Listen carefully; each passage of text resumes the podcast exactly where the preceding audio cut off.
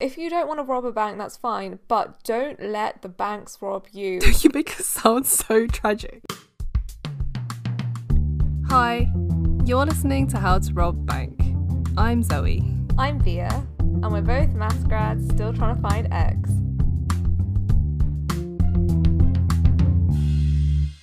Thanks so much for submitting questions, guys.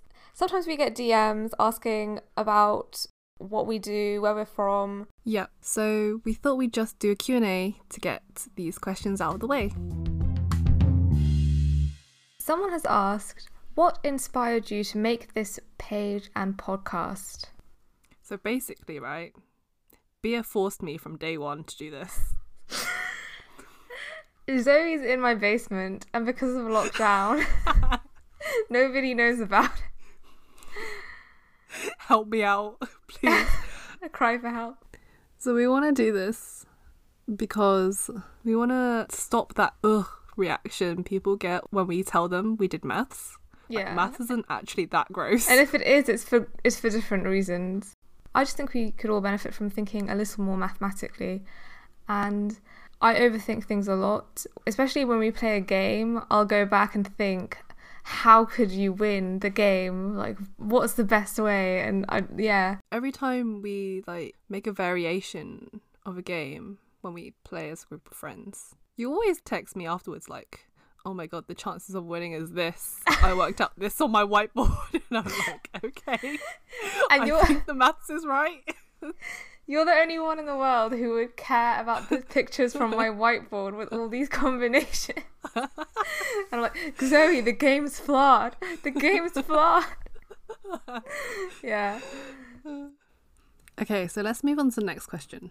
Who are we? Who are you? Who are you? Who am I? Who am I? I'm Bia. Is that it?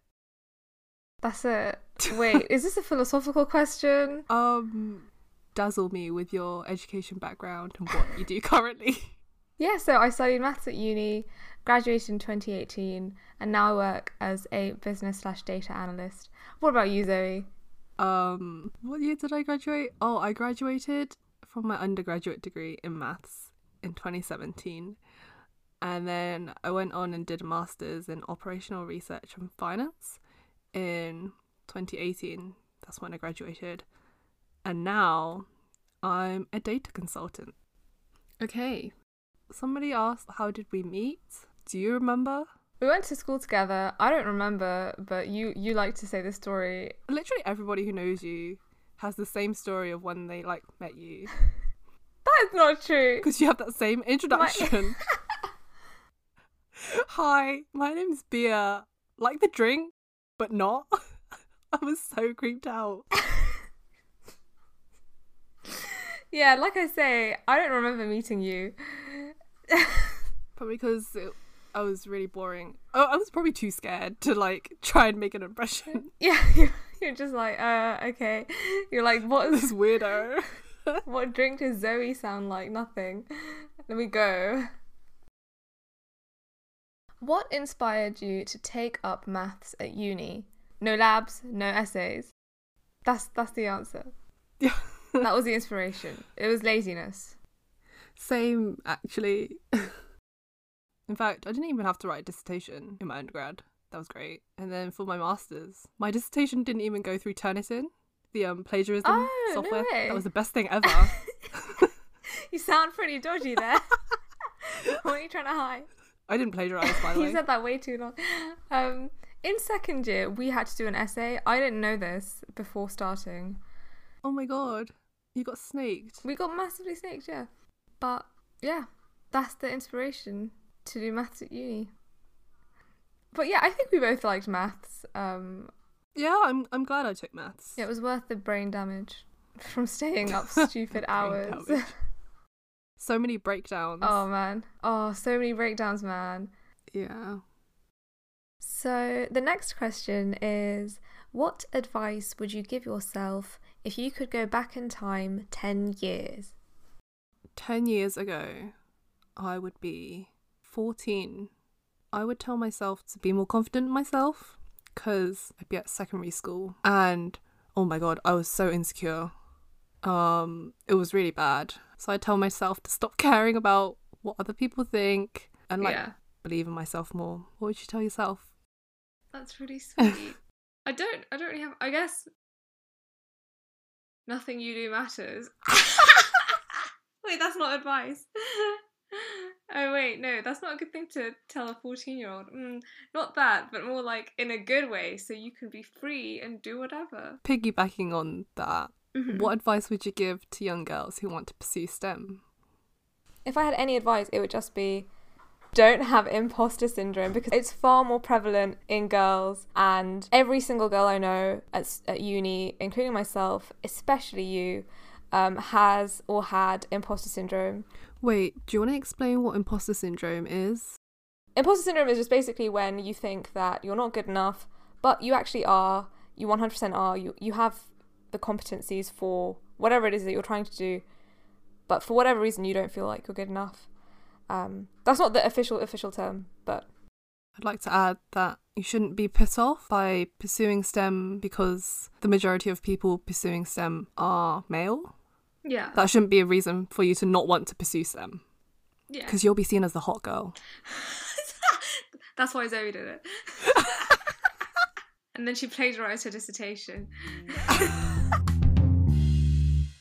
a question I want to answer is why do you think a common person should learn maths? I have come across specific examples where if people paid a little bit more attention to maths, then they wouldn't f- fall into certain traps. I have an example that pretty much any time I see this problem come up in real life, people get wrong. Okay, so let's say you and I are, are buying our mutual friend a birthday present, and you pay for the present. It costs £10. Okay. So, how much do I owe you? Say we're going 50 50. You owe me five pounds. Yeah, okay, I owe you £5. So, we've got the gift, but we also want to buy a card, and the card costs £5. So, I'm like, oh wow, the card costs £5. Okay. Instead of paying back, I look at the card, I'm like, this is £5, Mm-hmm. and I owe you £5, so I'll just buy the card. Are we even? So I spent ten pounds. You spent five pounds. That means you still owe me two pounds fifty. Yes, exactly, Zoe. I still owe you two fifty, but but literally any time this specific scenario, which could be framed in a GCSE maths problem, and Yeah. for anyone not based in the UK, a sixteen-year-old could take an exam that had this type of question in it. And I'm telling you guys, pretty much anyone I've ever met has got this wrong when it appears in real life. I mean, a lot of people would would think that yeah, you're just even, and that's fine because you because you owed five pounds. It's like that bat and ball problem. Yes, yes. A bat and a ball cost one pound ten. The bat costs one pound more than the ball. How much does the ball cost? And so many people get this one wrong. a lot of people think the ball costs ten p. And it's funny to see that the people who get it wrong argue with the people who get it right. there was one I saw the other day that was like, when I was six, my sister was half my age. I'm 60. How old is my sister? Somebody said 30, and then afterwards, it's like, 30. Something harder next time, please. Yeah, yeah, yeah. yeah, like, you got it wrong. So, yeah, in those situations, and also if you don't want to rob a bank, that's fine, but don't let the banks rob you. You would be surprised how many times the banks miscalculate the amount of interest you need to pay on your mortgage, and you end up paying thousands of pounds more than you should. So, do not let this happen to you. Another reason why maths is useful. Yeah, but also, when when people say maths, they immediately think of numbers. Yeah. um maths isn't just numbers um i like to say that maths is like the art of problem solving so so if you if you learn maths i guess that trains your brain to think more logically think at a different angle i guess and i guess that changes your mindset to to tackle a problem in a slightly different way and at a different level. Someone once said, if you don't philosophize, someone else will philosophize for you. that's deep. It's deeper than the ocean, right? so uh, yeah we need to think for ourselves. Someone's asked how hard is it to get good at maths? Your questions seem really hard I'm so sorry that the questions are hard. We we try to make our questions accessible to to people of varying backgrounds, and the mm-hmm. only way to to get good at maths is to practice. Yes. I know this isn't what you probably want to hear, but a lot of the times with maths, it's a lot of identifying patterns. A lot of stuff is repetitive. If you do our Sunday quizzes, you'll probably have seen that they're of similar nature. Um, for example, the letter ones, it's always the first letter of the sentence.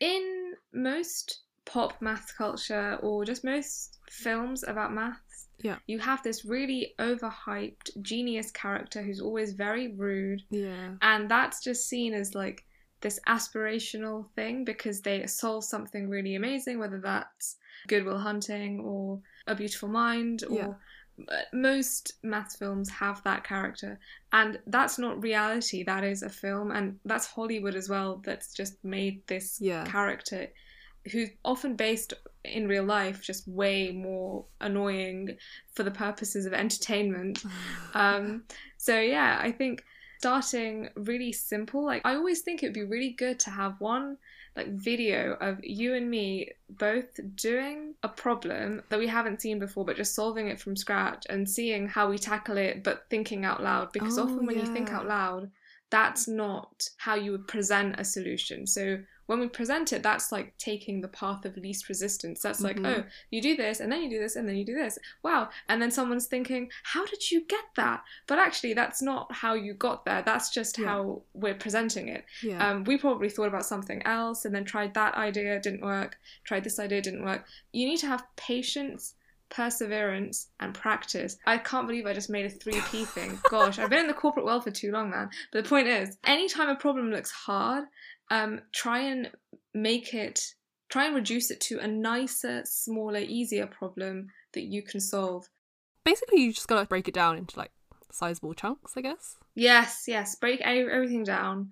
Take it to, to the extremes if you can, and and experiment. Divide and conquer. Yes, divide and conquer. Experiment. It's not gonna necessarily come to you straight away. And then, like Zoe said, the more you practice, the more you you'll get to the right answer faster, or that'll be the first thing you think of. Your in, your intuition will just increase. And just because you think about a problem differently to everybody else doesn't mean you're Mm. wrong. A lot of the times, me and Bia get solutions in a different way to each other just because our minds work Yeah. differently. Okay, so moving on. Somebody asked, what is missing from elementary school maths syllabus that would make pupils like maths? One thing is probably making stuff into games. I'm sure they already do this to a certain extent, but making anything into a game is going to be much more fun than just being like, this is a- a ratio. What about you? I think making maths more applicable to the real world is probably more fun. I remember at primary school, I learned about shapes. and I just didn't understand Mm. why I needed to learn them. Like, a square has four sides, a pentagon has five sides. Why is that useful? Yeah, maybe it's not that useful. Um, but they could do stuff like um, they could bring in bubbles, and you know, kids love bubbles. I love bubbles, and then explain that no matter what shape the bubble thing is, it will always come out as a sphere because it has the most optimal surface area to volume ratio. But obviously, to kids, it's not that deep. You don't have to go into the minutia. I think our answer to this question might be really out of touch because they've probably changed massively how primary school works compared to back in our day. We're so old now. I know we actually are. My back hurts. so much so much the only days my lower back doesn't hurt is when my upper back hurts so yeah Oh, honestly we don't know we don't know what we're talking about here maybe it's great Yeah. someone's asked are mathematical models overrated or underrated I don't know why. Every time I see this question, I think of hot guys and hot girls posing with like maths. that's what it means that's obviously what they mean or clearly they're underrated because I don't see enough of them. is pythagoras an 8 or you know maybe he's not that hot It's a 10. But anyway, I think they're both overrated and underrated. hmm Overrated by Would you want to explain quickly what a mathematical model is in case? Oh, okay. A mathematical model puts the real life into numbers. Does that make any sense? Yeah, that's actually a really concise way. So, so for example, this global pandemic that's going on right now can be modeled by something called an SIR model, which basically predicts the trend of deaths. So yeah, real life into numbers as a line. I guess that's the simplest kind Yeah. of model. And how are they overrated? For general people, I think they put too much trust Mm. into models. But a lot of mathematicians and statisticians, they know where the limits of these models lie. Yeah. Because when you're using a model as a mathematician, you write down that you've made this assumption, this assumption, that assumption, and you know that these assumptions don't reflect real life. I mean, for example, with the Ofqual algorithm for predicting grades, that was probably overrated in the beginning before they bothered to peer review. I mean, they didn't peer review it, and Yeah. uh, underrated afterwards. Actually, I don't think it was underrated afterwards, but um, the model had problems because at Yeah. one point it was predicting that minus one child in a class would need to get a U, and it was just bizarre. So models have their limits and boundaries, yeah. and I think after stuff like that, that people do start to think, you know, what are these algorithms? What are they trying to do? And that's why we need to understand stuff a little bit more. And we don't all need to be experts, but we all need to have a baseline understanding. Otherwise, flat earthers will prevail. Do you have any maths book recommendations? I do. When I was a kid, um, I really loved The Number Mysteries by Marcus du Sautoy. Oh, And uh, Simon Singh has a couple of really nice books. yeah. The one is called Fermat's Last Theorem, and the other one is called The Code Book. And if you're into cryptography type stuff, the Code Book is really, really, really good. And Fermat's Last Theorem uh, is one of the most famous theorems that at the time didn't have any real applications, or it was thought to not have any applications. But then it turned out actually, this is this is pretty cool. Well, I mean, it was always pretty cool, but there's a whole story behind that, and and kind of going back to that question about what would make people, what would make kids like maths more, maybe including those stories of Mm, why yeah. people came up with stuff, uh, because there's a lot of really interesting stories in maths. The books that I mentioned before, they're really accessible. I read them when I was 13, and that's what made me want to do maths. So you don't need to. And also, if you're really into maths, but you but you're not maybe studying it at uni, a short introduction series by the Oxford Press is really good. They have one on math. They have what they have one on everything, and it's so thin, it's so small, and it's so readable. But yeah, it just depends. We won't recommend anything that's really advanced because it's just a bit dry, to be honest. well, not necessarily, but I yeah, I don't really see the point in that. Yeah. So the next question is Does it annoy you that people think that you are men online? It doesn't annoy me, hmm probably because I still have that mindset that men are the default, which is a Mhm. bad mindset to have because men are not Yeah. the default. But also, we put on a very manly persona on our Instagram anyway. I'm always like, bro, and people would bro me back. the thing is, we would win. It was a win-win, right? Because when people assume that you're a man, you can just you just get some respect, and we'd never we'd never ever experienced that you before. make it sound so tragic. We've never experienced respect before. but it's true in those spaces we'd never experienced well i ha- fine i can speak for myself. No one had ever assumed i was a man before. And there was just this brotherhood with these random people online. And there's the respect like everyone yeah man we benefited and then obviously when we did our gender reveal party a lot of people did couldn't care less. In fact i'd say the majority of people couldn't care less but i think it's more an initial perception of of someone Yeah. and it benefits. Whereas the converse wouldn't have benefited a bunch of guys for example if they were assumed to be women. Also did you know that the account called feminist on instagram is run by a man or two? What? I know. So that's that should That be more really surprising, surprising, yeah. than us, right?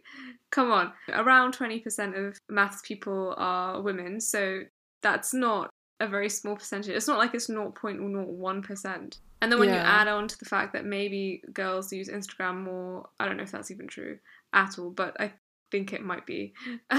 Zombie stat alert. okay, so from your experience, what have you guys learned about communicating maths ideas? on the internet, more specifically. Yeah. You can never be too clear. Oh, another thing, if you're getting hated on, it's probably a child. Those are the two things. maths is a really black and white subject, Yeah. supposedly, and yet we still get people questioning our solutions, our answers. Mm. We're both up for like a healthy discussion on what is the right answer, but it's just a bit frustrating when somebody tells us that we're wrong in a really patronizing way. I mean, I think from now on, anytime anyone assumes we're wrong, I'm going to assume they're a child because we haven't really assumed that before. True. But they are invariably children who are pretending like they have PhDs. but, fun fact if you actually do have a PhD in maths, you wouldn't be that arrogant because you would have been through a lot. You can discuss things and disagree with people with a good outcome. And Yeah. that has happened multiple times. Yeah. This is in relation to, by the way, our Instagram account getting deactivated because some guy thought we were wrong and then posted on his Instagram story begging all his followers to report us. Anna Kavicki wrote an article about this incident. which we'll link in the show notes if you're interested in reading. Yeah, we became excessive fact checkers after this. Oh yeah, the imposter syndrome hit us so badly. Yeah. And I think that made us put our men persona on more. Yeah, yeah, yeah, tying back into why it was beneficial to be perceived as men because after that, one that we were like, nope, let's not be women. let's just be men for a bit. Let's just be men for a bit. let's do Mulan. Anyway, thank you so much for sending in your questions and your really lovely DMs. We really appreciate them. So feel free to send us more DMs and maybe even a cheeky rating on Apple Podcasts.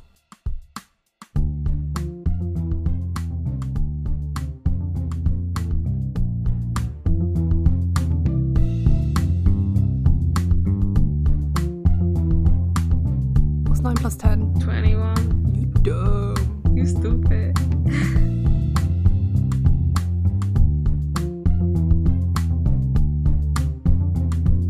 Someone asked, Where are you from and are you single? Oi, oi. Okay, thank you for asking this question to whoever it was. If there were more questions that were asking if we were single, it would be concerning.